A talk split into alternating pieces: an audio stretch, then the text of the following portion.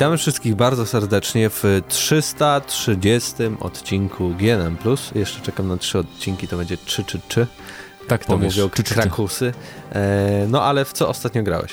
A przed nami Mateusz Zdanowicz, MMN-sy się spotkały i po co nagrywają. Się przedstawiać za każdym razem, tyle już tego było.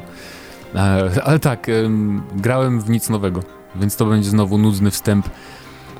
Bo tak naprawdę, nic jeszcze nie wyszło za bardzo. W sensie wyszły gry, ale jeszcze nie miałem okazji zagrać. Masz dużych Ace Combat 7. Ace Combat 7, tak? Bardzo chcę przetestować. Bo jest pies wklejony. Bo jest pies. Jest... Doki Odpek, pierwszy mem growy 2019 roku. Jest aferka, śmieszna, bardzo śmieszne są reakcje na YouTubie. Warto pooglądać, jeśli chcecie stracić czas, to zachęcamy na YouTubie. W ogóle podobno w Ace Combat są strasznie duże różnice między platformami, że dawno takich nie było. Najgorzej działa na Xboxie One zwykłym, na PS4 lepiej, no bo wiadomo, Japonia. Zazwyczaj tak jest, a podobno najlepiej właśnie na Xboxie One X, więc ciekaw jestem, ale przetestuję, jak będę miał okazję, na pewno opowiem. A poza tym grałem w Mortal Kombat X, w Mortal Kombat 10. Bo ponieważ iż pokazali Mortal Kombat 11 i dlatego cię to zachęciło, tak? Czy nie? No, chyba jakoś tak to zadziałało. Chociaż właśnie 11 ma być zupełnie inna. Na audycji, która była, pewnie też osobny filmik z tego wytniemy, opowiem o wszystkich zmianach takich, bo to jest dosyć ciekawe, bo to naprawdę jest, tak jak Injustice 2 było bardzo podobne do jedynki, poza tym tam, że ten sprzęt do zdobywania przedmioty wprowadzili, to Mortal Kombat 11 jest naprawdę bardzo różne od poprzedniej części, więc ciekawa sprawa, że się decydują na takie dosyć rewolucyjne zmiany. No i tak, i 10, w ogóle to jest śmieszne, bo mi się bardzo dobrze gra w te gry Netherrealm, a wiem, że strasznie dużo ludzi bardzo narzeka na animacje w tych grach, że są po prostu koszmarne, w ogóle ludzie mówią, że w ogóle nigdy nie kupią gry od tego studia, bo nie da się patrzeć, a ja tak sobie gram i w ogóle nie widzę, żeby tam było coś złego, nie? Więc to jest chyba tak, jak niektórzy mówią, że nie dostrzegają, jak jest 30 klatek, to chyba jest to samo, tylko mam z animacjami w bijatykach. Ale tak, poza tym jeszcze grałem w Insurgency, troszkę więcej. A to też możecie zobaczyć na naszym kanale YouTube. Tak, nawet zrobiłem materiał, więc zachęcamy. No mówię, teraz dopiero tak naprawdę mam Battlefielda 5 w tym Origin Access Premier, ale jakoś nie odpaliłem od grudnia. W sensie... Ale to jest na Xboxie? Nie, na PC-cie. No to nie pogramy. No, ale właśnie nie wiem, bo może poczekam, aż dodadzą jakieś mapy miejskie, bo w ogóle nie mam jakoś ochoty, żeby wracać do tej gry, ale będziemy dziś o niej mówić, to może wrócę, żeby przetestować to o czym powiemy. I w sumie możemy... Ty grałeś w coś? Bo... Nie. No to tak więc możemy przejść faktycznie do pierwszego tematu dzisiejszego odcinka, a będzie nim afera właśnie związana z Battlefieldem 5, ponieważ iż Electronic Arts rozdaje, a dokładnie DICE Studio rozdaje bany graczom, którzy w wersji na komputerach osobistych obniżają grafikę poniżej ustawień minimalnych. Tutaj nie chodzi o to, że po prostu tam sobie w ustawienia wchodzą i wszystko na minimum. Co to by było dziwne, gdyby banowali za zmienianie. Bo często faktycznie jest tak, że i nawet w Counter Strike'u, który wygląda jak kupa, no tak. Szczególnie ten stary, ten nowy to jeszcze jako tako, to nawet ludzie tam obniżają grafikę do minimum, żeby ta gra była jak najbardziej płynna, jak najmniej efektów wpływało na samą rozgrywkę, a mogli się skupić po prostu na tym, żeby... No i też dlatego, że więcej widać. No tak, i więcej widać. Na przykład w PUBG ludzie sobie obniżają, żeby... Już tak teraz nie ma, ale kiedyś tak było, że jak miałeś ustawienia najniższe w PUBG, to jakby widziałeś kogoś, kto niby leżał w trawie, nie? Ty sobie na swoim ekranie grasz na wysokich ustawieniach, się cieszysz, że się chowasz w krzaku, a tego krzaka nie ma w ogóle, jak ktoś gra na low, nie?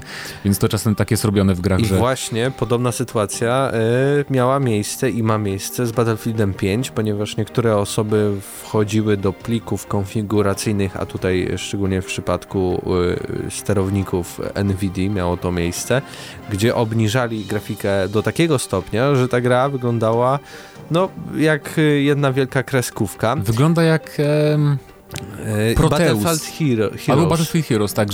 Zamiast trawy mamy po prostu jedną wielką seldynową płaską teksturę, która wygląda, jest jednolita jak kartka papieru zielona, więc nic na niej nie widać poza tym kolorem. Więc to właśnie, bo ja rozumiem, słyszałem, tak czasem sam tak robiłem w niektórych grach, bo niektóre gry na PC nie pozwalają ci zmienić niektórych ustawień, nie wiadomo czemu, to wtedy sobie wchodzę do tego takiego pliku INI jest zawsze, tylko to są pliki gry, nie? A tu jest jakby plik konfiguracyjny jeszcze sterowników Nvidii, więc o tym nie słyszałem, żeby aż tak jakby, wiesz, w taki sposób zmieniać ustawienia jeszcze na niższe. No oczywiście to bardzo ułatwia sprawę, prawda, bo widoczność się o wiele zwiększa, jeżeli chodzi o modele postaci i to, jak je widzimy i kiedy je widzimy. No i wręcz nie ma konkretnych pewnych elementów gry, jak te właśnie krzaki, które są jakby 5 teksturami na krzyż. No ale to sprawia i tutaj sami deweloperzy ze studia DICE mówią, że no, nie mogą czegoś takiego tolerować, bo dzięki temu takie osoby po prostu zyskują w samej rozgrywce dużą przewagę. Z drugiej strony... No właśnie ja to rozumiem, nie? Z jednej strony, ale z drugiej strony każdy może to zrobić, nie? To... Właśnie.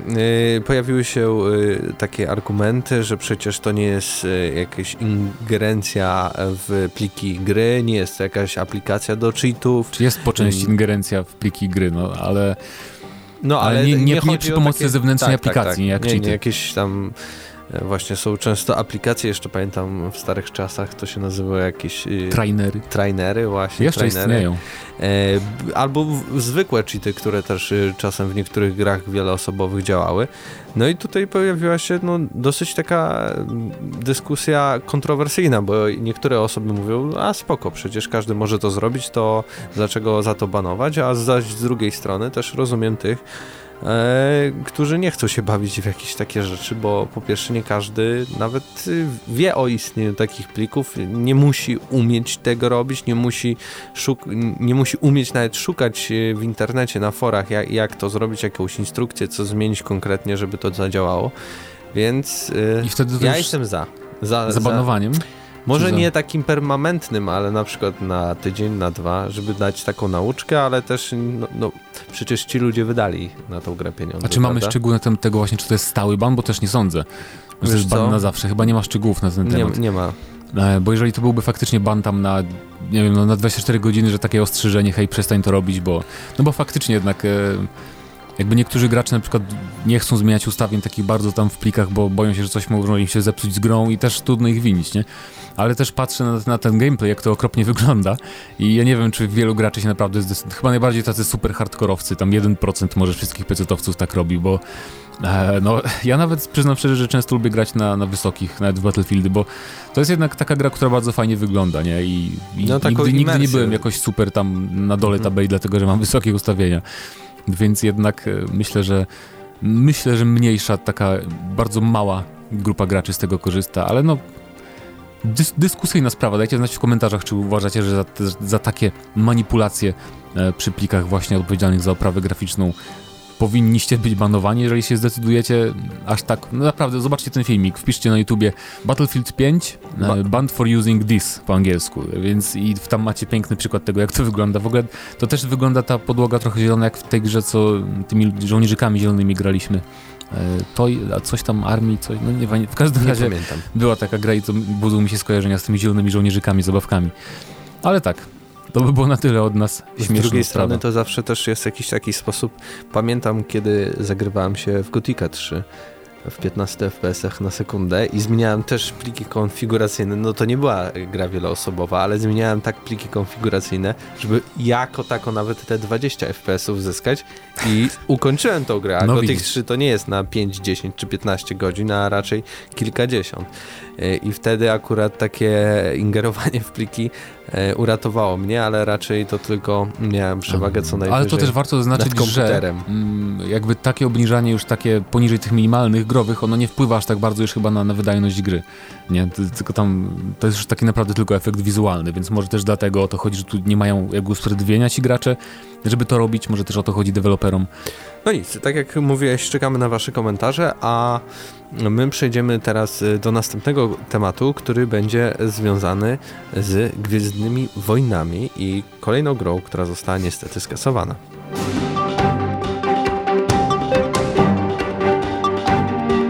Jakiś czas temu pojawiła się informacja, a zresztą chyba o tym nawet mówiliśmy na samym podcaście, bo Visceral Games, czyli studio, które tworzyło do tej pory, ono już nie istnieje, ale jeszcze jak istniało, to było odpowiedzialne za serię Dead Space, a później właśnie zostało jakby zatrudnione, dano mu pieczę nad produkcją kolejnej gry z uniwersum Gwiezdnych Wojen i miała być to produkcja praktycznie liniowa, w której mieliśmy jakiś najemnik, jakiegoś najemnika Łotra właśnie. Nie ma zbyt wielu szczegółów, ale jeżeli się interesujecie Gwiezdnymi Wojnami w grach, to na pewno kojarzycie ten taki teaser, gdzie taki bohater w płaszczu wychodzi na pustynnej planecie z domku i widzimy taki niszczyciel chyba przelatujący to nad nim. To miało być jakby pierwsze spojrzenie w ogóle na ten projekt i tam miał nad nim pracować Amy Henning, która kiedyś pracowała nad Uncharted i to właśnie miała być gra w stylu Uncharted, która została anulowana, Visceral zostało zamknięte i tak mówiliśmy o tym.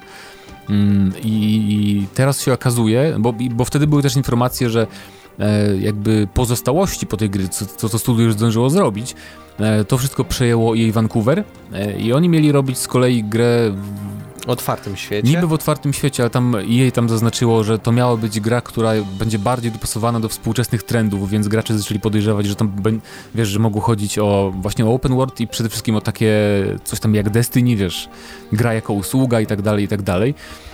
No ale od tamtej pory w ogóle nie słyszeliśmy nic na ten temat, tak naprawdę. I tutaj może przydatne, tutaj pojawią się same cytaty z podcastu Kinda Funny Game Daily Show, w którym scenarzysta jednego z filmów, czyli Łotr 1, Gwiezdne Wojny Historie, powiedział tak o tym całym projekcie i o tej całej sytuacji. Bo widział podobno tę grę w akcji.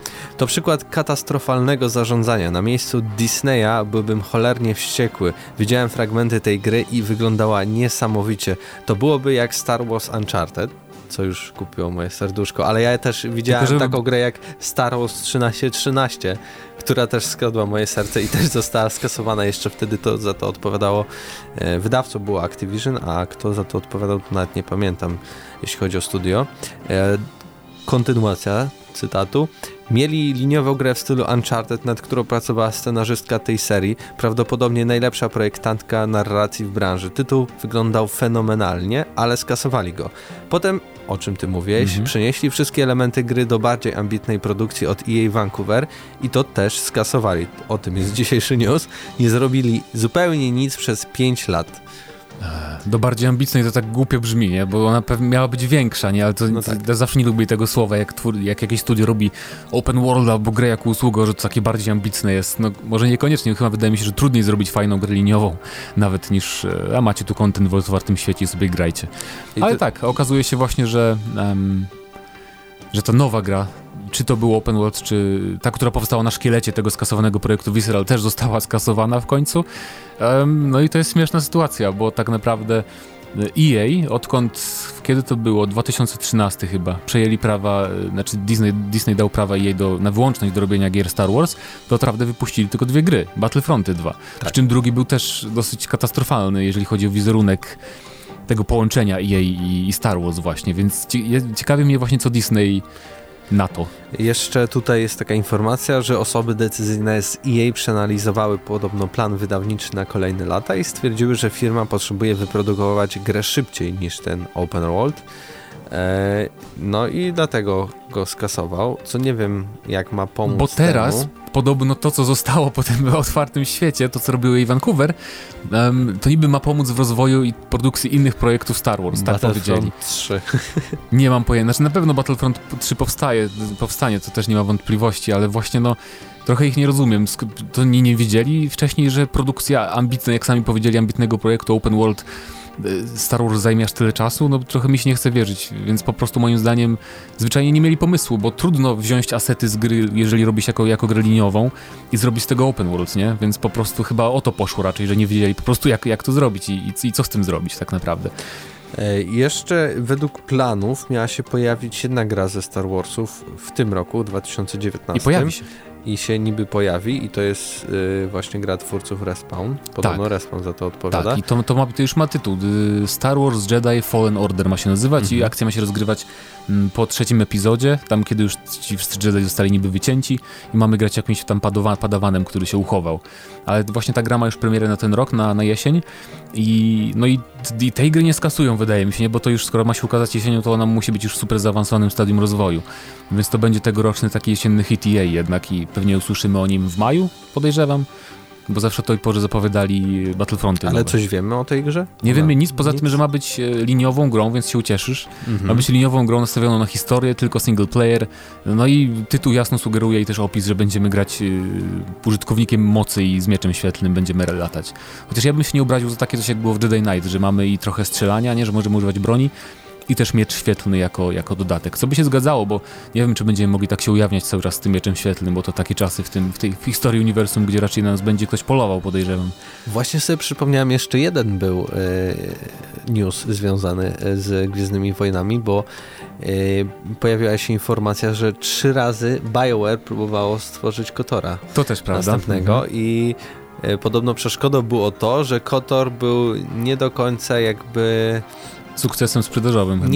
Nie odpowiadał temu, jak w filmach były prezentowane Gwiezdne Wojny i tam za dużo było jakby nacisku na właśnie strzelanie bronią, rozwój postaci, za mało tej mocy i tak dalej. No tak, bo jakby, tylko nie wiem kiedy BioWare naciskało na to, przed przyjęciem przez Disneya czy po, bo jeżeli po, to tak naprawdę w tym momencie, jak już Disney przejął Star Wars, to Kotor jest fanfiction tak naprawdę, jakby nie wlicza się, wiesz, do oficjalnego kanonu Star Wars.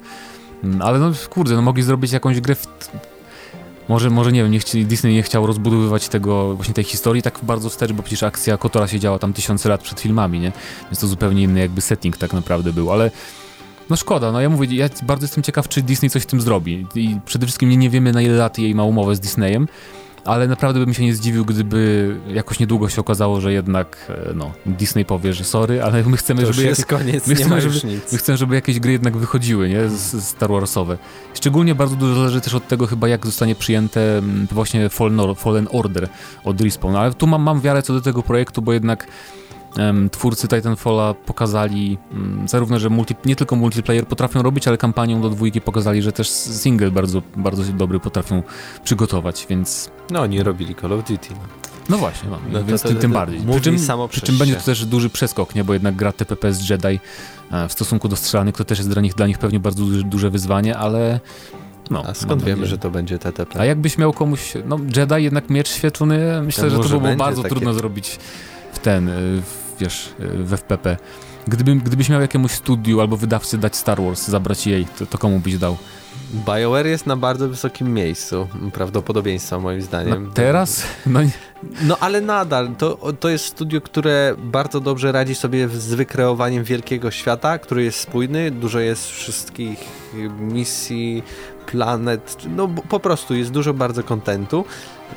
Pytanie jest bardziej takie... Kto będzie sprawował pieczę nad główną osią fabularną? To się zepsuło w BioWare'ze, a reszta jest moim zdaniem tak samo dobra. No to ja ci odpowiem, że Obsidian. Przecież musimy mieć akcent obsidianowy w GNM Plus i przecież oni też mogliby zrobić Kotora nowego albo jakiegoś RPGa, albo w stylu FPP właśnie jak Fallouty, czy teraz... Zapomniałem na Outer World, wydrży świat, tak. Ale tak naprawdę myślałem też o Ubisoftie.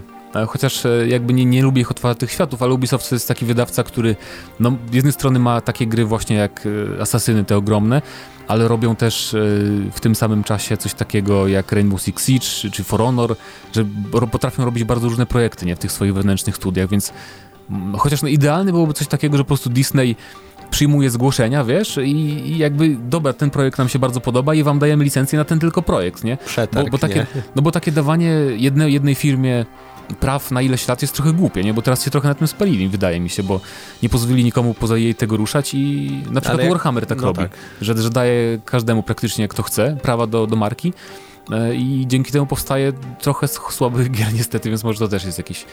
Ale można by nie pozwalać, tak? Żeby jeżeli ktoś nie powie, patrz, to tu mam 100 tysięcy milionów, dolarów, miliardów, wiesz, jeżeli ktoś ma, no mam $100, chce zrobić grę Star Wars, to wiadomo, że mu nie dadzą tak licencji.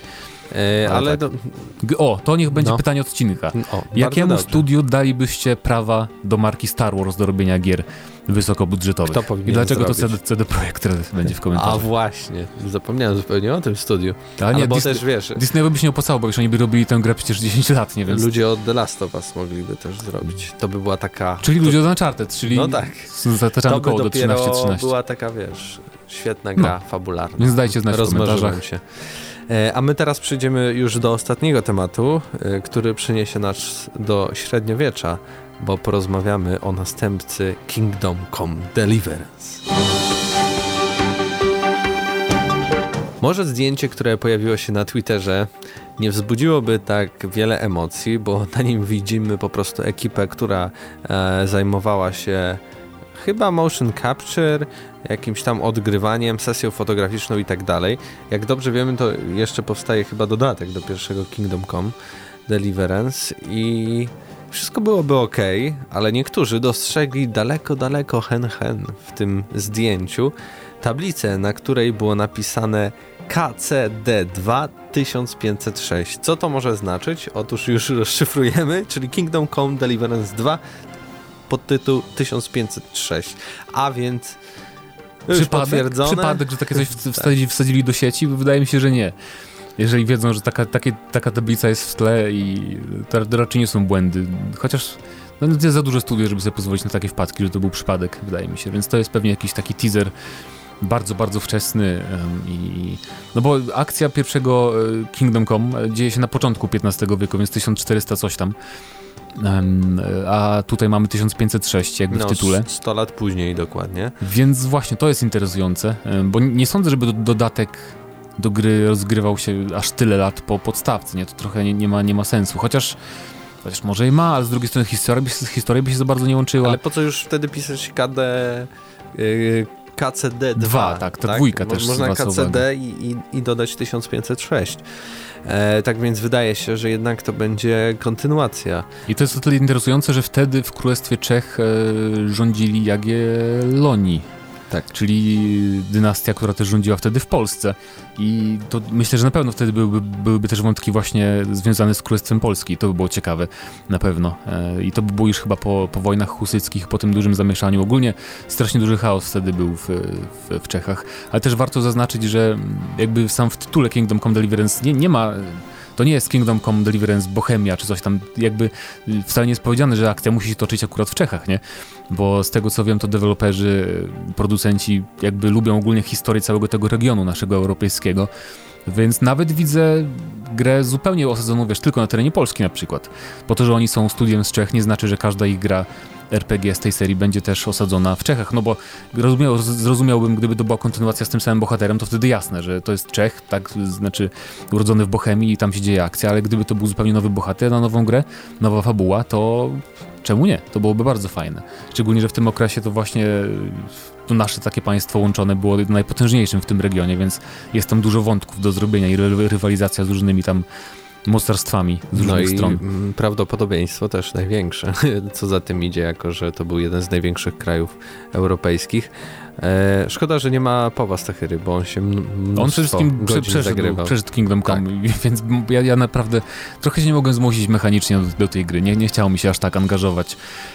Chociaż doceniam to, co oni tam zrobili i ten realizm, chociaż w sumie już działa podobno dobrze, więc może nawet jak znajdę chwilę, to jeszcze kiedyś spróbuję zagrać. Ale to zagrać. Na PC pamiętaj, bo na konsolach podobno nie jest tak kolorowa. Mam wersję PC-tową cały czas, więc może przeinstaluję, ale na pewno bym chciał, żeby chociaż, no nie wiem, no bo to też jest taki urok tego Kingdom Come, że on jest taki bardzo, powiedziałbym, dla niektórych męczący, bo tam musisz robić wszystkie rzeczy, jak się uczysz czytać, nawet musisz uczyć czytać, żeby coś tam przeczytać czasem.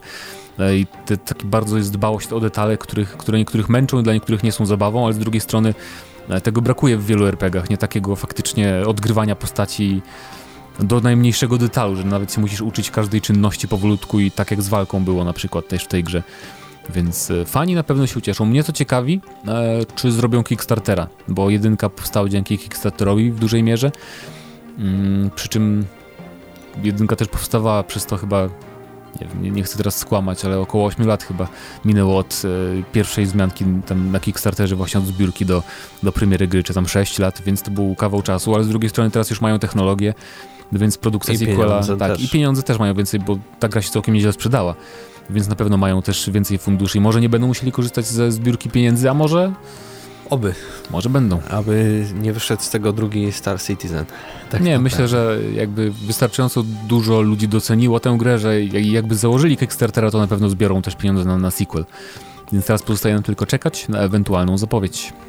Tak więc również i czekam na wasze komentarze. Jeśli graliście w pierwsze Kingdom Come, to powiedzcie, co byście myśleli na temat drugiej części, gdzie chcielibyście, z polskim bohaterem, się rozgrywała w tym 1506 roku. A my teraz przejdziemy do ostatniego segmentu, czyli do pytania odcinka spod ostatniego odcinka, czyli zapytaliśmy się was tam, Destiny 3 produkowane z wydawcą czy bez, czyli samodzielnie, czy też finansowane przez jakiegoś wydawcę, bo przypomnijmy, że Bungie już nie współpracuje z Activision za bardzo, ale nadal... w planach ta gra przynajmniej do tej pory była. Absyrtos, najlepszy komentarz. THQ Nordic kupi Bungie.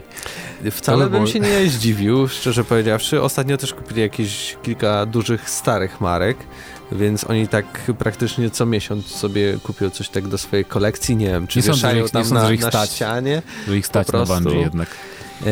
Dobrze, tak więc Absyrtos, pierwszy komentarz, kolejny komentarz Danny. Chyba najciekawszym Destiny byłoby właśnie takie bezpośrednio od Bungie, jednak myślę, że nowe Destiny nie musi mieć numerka i być choć trochę inną grą niż teraz jest. Lukas Bykowski. Niezbyt mnie to obchodzi, ponieważ nie gram w gry, które jeszcze przed ich wydaniem są z góry pocięte na kawałki.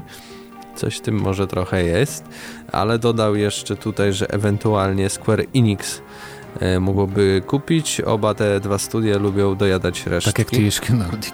No właśnie, Bungie to jeszcze nie są resztki, nie? Więc też tutaj. Karol Kratos napisał obojętnie. Najważniejsze, żeby nie dzielili społeczności na tych, co posiadają dodatki, na tych, co ich nie mają. Jak będą darmowe dodatki, to biorę tuzin kopii. Daniel jeszcze napisał, Destiny 3 bez wydawcy jestem za. Pomiędzy Bungie a Activision nigdy nie było po drodze, aby być partnerem do współpracy. Dalsze zaginianie karku przed wszechmogącym wydawcą doprowadziło do powolnego samobójstwa. Chciałbym, aby Bioware kiedyś także odzyskało samodzielność. A nie wiem, czy Bioware by chciało mniej zarabiać na przykład i zwolnić deweloperów. Jeszcze a propos tego, tej wypowiedzi z dolnego komentarza, który teraz przeczytam, bo przewinij, żebym widział. Karola?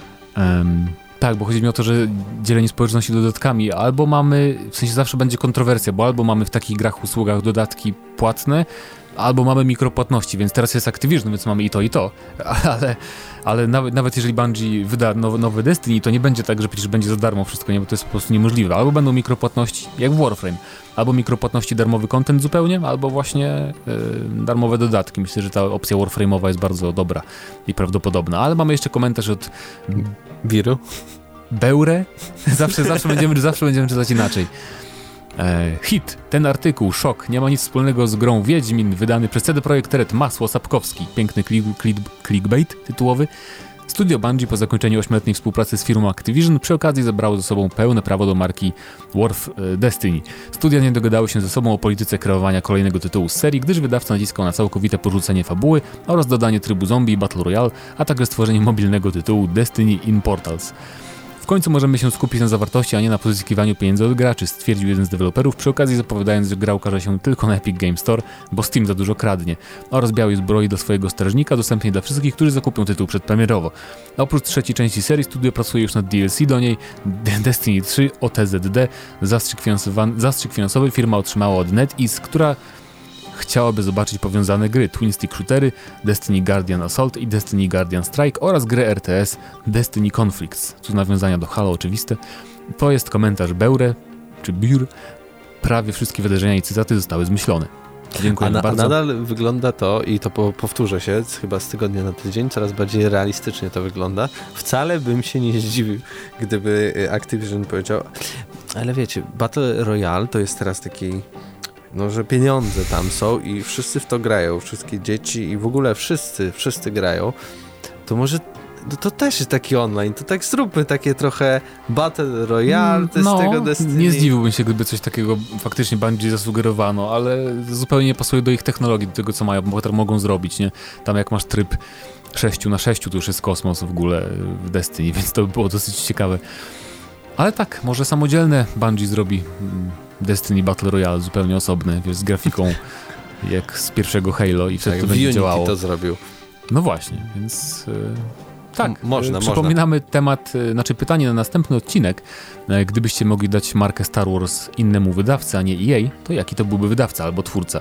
Tak, jakie studio mogłoby się podjąć stworzenia kolejnej gry z uniwersum Gwiezdnych Wojen?